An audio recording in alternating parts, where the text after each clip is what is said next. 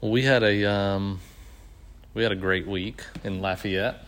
Uh, yeah, it's interesting if you've never been down that way. Like you you you get down there and like there's people that look like us. They have a funny accent, and then they just break out into French like like it's nothing. Like they just start speaking French. Not real French. Not real French. It's like a Creole.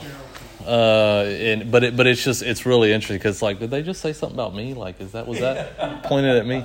I was um I was there visiting a company that provides our equipment, but they're also a competitor, so it was a really precarious situation for me all week. Um, these guys weren't big fans of, of me or our company, but um, it was a good it was a great week. We got to eat some really good food, and Candace and Mackenzie went and they held little alligators and um, really cool. So uh, just thankful to be back. I'm gonna be in town this next week, which is gonna be awesome. First time I think in a month, so really excited just to be at home. Um, but yeah, I've been reading through, and I just feel like I've just been really like trying to slow down more and more as I read through the book of Jeremiah, and just you know, it, it, it's so easy to read this and just think judgment. Like that's it. It's just judgment. But um, there's this little section here, and I just think it to me like it really speaks to me. It really speaks about the this like call to keep going forward, this call to stay in the promises of God and not return to to the other thing. And so um, I'm gonna start in Jeremiah 42, and kind of to give a background here, like Judah, the, the nation of Judah, J- Jerusalem, is kind of caught in this awkward place between Babylon and Egypt. They're at war, and, and here's and here's Judah that's just, that's just kind of stuck between them. And you know, Babylon comes and and Jerusalem kind of said, okay, we're gonna you know we're gonna be a, a, a serf kingdom, or I don't know the right word, like a, like a I'm gonna serve you, and so he becomes a servant to Babylon, and then Egypt comes in and they kind of show some force, and he and so he he defies Babylon, and so there's this back and forth going on, and during all this, Jeremiah's prophesied. You know, he he's talking to them. He's like, look, it's you know, it, it is coming. Destruction's coming. Um, but there's a remnant, right? Like there's this hope. There's this promise out of all this, but in in chapter 42 it says this it says uh, then all the commanders so so so it's gone right? Like like babylon has come and they've destroyed jerusalem. They've taken the exiles. And now here's all these people. Jeremiah's left. And it says all the commanders of the forces and johanan the son of kareah and jezaniah the son of hoshaiah and all the people from the least to the greatest came near and said to jeremiah the prophet let our plea for mercy come before you and pray to the Lord your God for us, for all this remnant, because we're left with but a few as your eyes can see, or as your eyes see us. Uh, that the Lord your God may show us the way we should go and the thing that we should do. And Jeremiah the prophet said to them, I have heard you. Behold, I will pray to the Lord your God according to your request, and whatever the Lord answers you, I will tell you. I'll keep nothing back from you. And they said to Jeremiah, May the Lord be a true and faithful witness against us if we do not act according to all your word with which the Lord your God sends you to us. Whether it is good or bad, we will obey the voice of the Lord our God, to whom we are sending you, that it may be well with us when we obey the voice of the Lord our God. And so there's this remnant here, right? And, and I just find it interesting, you know, because there's kind of this going back and forth, and like there's a lot there, and that's not the really the subject of tonight. I just I really find it interesting that there's this like, go pray to your God, and Jeremiah responds, I'll go pray to your God. Like, you know what I mean? He's not my God, he's he's our God. But um but so Jeremiah does that, and um after ten days he he comes back with this message. And uh, so that's kind of verse 7 through the end of the chapter. He comes back with this message, and I'm just going to read a couple verses here, starting in verse 9. Um, he said to them, Thus says the Lord, the God of Israel, to whom you sent me to present your plea for mercy before him. If you will remain in this land, then I will build you up and not pull you down. I'll plant you and not pluck you up, for I relent of the disaster that I did to you. Do not fear the king of Babylon, of whom you are afraid. Do not fear him, declares the Lord, for I am with you to save you and to deliver you from his hand. I will grant you mercy, that, you, that he may have mercy on you and let you remain in your own land. But if you say, We will not remain in this land, disobeying the voice of the Lord your God, and say, No, we will go to the land of Egypt, where we shall not see war, or hear the sound of the trumpet, or be hungry for bread, and we will dwell there, then hear the word of the Lord, O remnant of Judah. Thus says the Lord of hosts, the God of Israel If you set your face to enter Egypt, and go there to live, then the sword that you fear shall overtake shall overtake you there in the, in the land of Egypt, and the famine of which you're afraid of shall follow close after you to Egypt, and there you shall die. When I think about what Egypt represents, right? Like Egypt is the it, this this is your bondage, Israel. This is the bondage that God delivered you from. And I just think how easy it is for us when things don't look the way they should look, when things don't feel the way they should feel, when, when everything's not panning out the way I thought it should pan out, that I turn back to the thing that is my bondage, the thing that I had before, before I had this amazing thing with God. It's, it's so easy to do. It's so, it's so simple. It's, it, it's almost natural. Um, and so in, in chapter 43, they call Jeremiah a liar. Um, this is not what God said.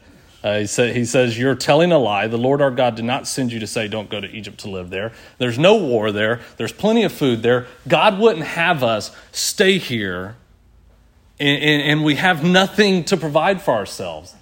That's the more logical choice. That's the thing that makes the most sense. There's no way God would want us to not be happy and be fed and be full, right? Like that can't be God's will for me.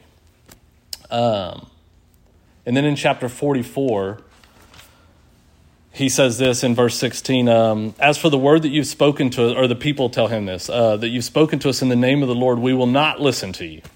But we will do everything that we have vowed, making offering to the Queen of Heaven and pour out drink offerings to her, as we did, both we and our fathers, our kings and our officials in the cities of Judah and the streets of Jerusalem. For then we had plenty of food.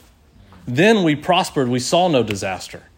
But since we left off making offering to the Queen of Heaven and pouring out drink offerings to her, we have lacked everything and have been consumed by the sword and by famine. And I just think about, like, from my, in my own life, I think about, you know, what, what, how easy it is. Like, man, whenever I was, whenever I was before Christ, like, things seemed to be okay. Things weren't bad. And, and like, whenever I say bondage, Think about what Israel said to Moses as they're leaving, right? Like, you brought us out here to die. Wouldn't it have been better for us just to, at least we had food there, right? Like, but bondage isn't, I think we think, we hear that word and we think addiction, adultery, um, you know, poverty, whatever it, whatever it may be. But bondage is anything apart from Christ. I'm bound to my flesh until, I, until I'm crucified with Him. And if I'm bound to my flesh, then like I could be this perfect family on Christmas morning, opening presents. I'm not cheating on my wife. I'm not abusing my kids. I do my job. I'm a great guy living in total, absolute demonic bondage because I don't have Christ. And so when things don't look the way I think they should, it may not be that I'm returning to some terrible thing. It may not be the, the, the alcoholic returning to a bottle. It may just be saying like i'm just going to go back to doing what I know and what i'm comfortable with. And so um, some of you already may be thinking this verse but if we turn to john 21 um, verse 1 through 3 it says after this jesus revealed himself again to the disciples by the sea of tiberias and he revealed himself in this way. Simon peter thomas called the twin nathanael of cana in Galilee, the sons of Zebedee and two others of his disciples were together. And Simon Peter said to them, I'm going fishing. And they said, We'll go with you. Like, Peter's old life wasn't a bad life per se, right? Like he's doing a job, he's providing for his family and but by returning to that, he's returning to a form of bondage because Jesus is like, that's, that's only a physical representation of what I want you doing spiritually.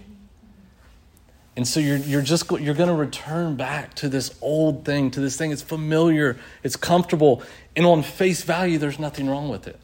There's nothing wrong with it. It's an honorable thing, right? Like if, if, if one doesn't work, he, sh- he shall not eat. Scriptural. He's doing the right thing. But, but what did Jesus tell them to do? Told them to wait. Told him to wait. to work. Christ called Peter to a better life. To a better life than just than just mending nets and just and just and just living in, in this bondage of the flesh. Um, but when things didn't look the way that you know Jesus said it was going to be different, and it's not. And so this is comfortable, this is easy, this is familiar, and I'm just going to go back to that. But because we've been identified with him in his death, we're identified with him in his life. And Romans 6 4 says, Because of that, we walk in a newness of life. We don't go back to the old things that bind us, the old things that separate us. We, we push forward regardless of what our life looks like. You know, I mean, you, you hear even tonight, like as we're as we're talking about what to pray about, like there's some that are losing, there's some that are gaining. And how do we how do we quantify? It's like it's like we want there to be this line, and if I'm above that line, I'm blessed, and if I'm below it, I'm not blessed. If I'm up here, I have God's favor, and if I'm down here, I don't have his favor. And we want to put God in this mold. We want God to be to fit into this into this little mold that we can say it's this way every time, and if it's not that way, then, then it's just not God. But God just doesn't work like that. God says, God says, I'm going to make Paul's life so up and down that he's going to have to write words like, I've learned to be okay whether I have food or don't have food, whether I'm clothed or not clothed, whether I'm cold or warm. I'm just going to learn to be okay because what I see on the outside doesn't affect what's going on on the inside, and I'm not going to turn back to Egypt. I'm not going back to, to what is familiar and comfortable as it may seem. It's, it's, it's just, it's not what God wants for me. It's not what he's calling me into. Galatians 5, right? Paul says this to the, to the Galatian church. He says, like, you've been set free. But because you've been set free, what does he say? He says, For freedom, Christ has set us free. Stand firm and do not submit again to a yoke of slavery. Don't go back to Egypt. Don't go back to slavery. Like you've been set free. But now, now, now there, there's this need to push. There's this need to strive. And it's not works like I'm going to work hard enough and I'm going to get something out of life. When, when Paul wrote to the Philippian church and he said, This one thing I do, I press on, that word, like I'm striving to something, he's working really hard at something. But it's not like I'm getting something because because I'm working hard enough. It's like because He laid His life down for me, I'm going to push on. I'm going to push through. I'm never going to stop. I'm never going to return to that old self, that old man, because, because, he, because it's, it's a finished work, right? Like, I don't have to subject myself again to, to that bondage. We don't look back at, at in the past, right? Like, I used to wrestle with Paul writing to Timothy, talking so much about a clean conscience. Like, who, who how dare Paul, of all people, write about a clean conscience? And, and as I'm reading these words, right, like I'm in a place in my life where, where I'm wrestling with my own conscience. As a new believer, and, it, and it's like you start to see it because it's because if I've truly been crucified, if I've really put Egypt completely behind me, if I've allowed God to like engulf Egypt in the Red Sea behind me, and I push on and I, and I go forward, then, then, I can, then I can always look to the, to, to, to the calling, right? What he says in Philippians, the high calling. Yeah, in Luke 9, um, he's, Jesus says this He says, No one who puts their hand to the plow and looks back is fit for the kingdom of God. Like we can't live this, this duplicity. We can't live pushing on and being champions for Christ and still living in Egypt, still keeping Egypt kind of as that as that backup plan. My plan B. If things go bad, I'll just go back to Egypt because when I was there, I had food. When I was there, I was fed. And, and, and like Jesus is saying, like when once you once you set your mind, once you commit your heart to me, never turn back. Like you don't have to go back to that. Just, just be and I think we as an American church, like we we've done such a disservice to the lonely people at their doors because we've because we've put this line there and we've said if you're up here you're blessed and if you're down here you're not and, and, and we've we've mixed and we've blended way too much of like of like what what our life should look like on the outside when all Christ was ever worried about is what our life looked like on the inside the wretched man hanging naked on a tree next to him will be with him in paradise why didn't he get his blessing Where's his, where's his healing? Where's his, and so it's not to say like these things never happen. It's to say we just push forward knowing that God can and, and, and, and sometimes will do anything he wants. But, but my relationship here isn't determined by what I can see or what it looks like out here. And I just know that I never turn back, right? I never turn back um, to, to, to what things were and, and you know what Paul says there in Philippians. Um, not that I've already obtained it or, or I'm already made perfect, but I press on to make it my own. Because Christ Jesus made me his own. I'm responding to something he did. I'm striving towards this, towards this relationship with him, towards this, towards this victory that he's won because of something he did, not because of anything I've done, not because of my works or because of because of my ideas. Actually, um, sorry, jump back to, or you don't have to turn here, but just jumping back to Galatians um, two twenty one or twenty. I've been crucified with Christ. It's no longer I li- who live, but Christ who lives in me. The life I now live in the flesh, I live by faith in the Son of God who loved me and gave Himself for me. Listen to this. I do not nullify the grace of God, for if righteousness were through the law, then Christ died for no purpose. And when you look at that word there for law, like it can mean the Mosaic law. And it can also mean like a systematic process. If Christ died because of some, or, or, if righteousness comes because of some process, because I say enough prayers, or, or I spend enough time in a church building, or, or I bring enough people to Christ, like if, if righteousness comes that way, then Christ is dead in vain. And it doesn't negate any of those things, of course, but like if if these things are true, then this is why, like this is how, this this is this is my purpose behind pressing forward. This is my purpose behind staying out of Egypt. Behind you know me not turning back to that to that bondage, to that to that place, that that mindset, that that heart condition where maybe I'm just apathetic. Like for me, that was it. Like before Christ, like all the other things that were wrong, like the, the worst part of me was the apathetic nature that I had. Like this really just is this this nonchalant mindset. So like we don't return to the old things. Uh, they may seem peaceful, they may seem okay, they may they may be wretched, but we don't return to them. Um, it's not because of what we see on the outside; it's because the work in the inner man. But like, listen to this because this is something I want to kind of wrap it up with this.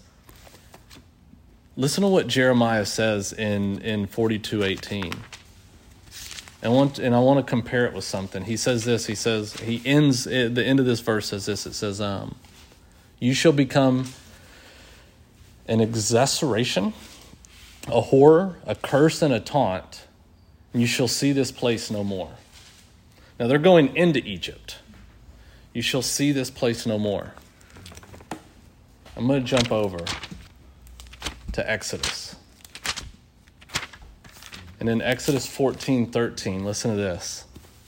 Moses said to the people, Fear not, stand firm. See the salvation of the Lord, which he will work for you today. For the Egyptians whom you see today, you shall never see again. When they left there, right, the promise of God was, You will never see this again. And when they turn their back on, on, on the promises of God, like this, this new thing that God is doing, this thing that God is promising to them, look at God's response. Like, you will never see this place again. Like, you're, you're walking into a death trap. And so, like, we, we, we push on, we, we push forward, not because, not because, and, and this isn't even like, for me, this isn't even about like, you know, you're going to lose something, right? Like the, the promises of God are find their yes and amen in Christ. It's about it's about my witness to to the world. It's about my it's about my um my representation as an ambassador to Christ in the world in the broken world around us. Like I want that to be something that that, that people see 2020 us be on the brink of bankruptcy and and not care like like I don't care what God does with my physical life. I want to be used for him. And I think like that just does so much for our witness to those around us when we're willing to to not bait, to not turn back just because our external circumstances seem shaky. Just because our external circumstances seem like like this isn't what I was promised. This isn't what he said it was going to be. Like I want to know that I can close that that like the stone rolled closed and then it rolled open again. Like like there is light on the other side of that dark place. And uh, you know, and just and not not turn back. Amen. That's all I had, guys.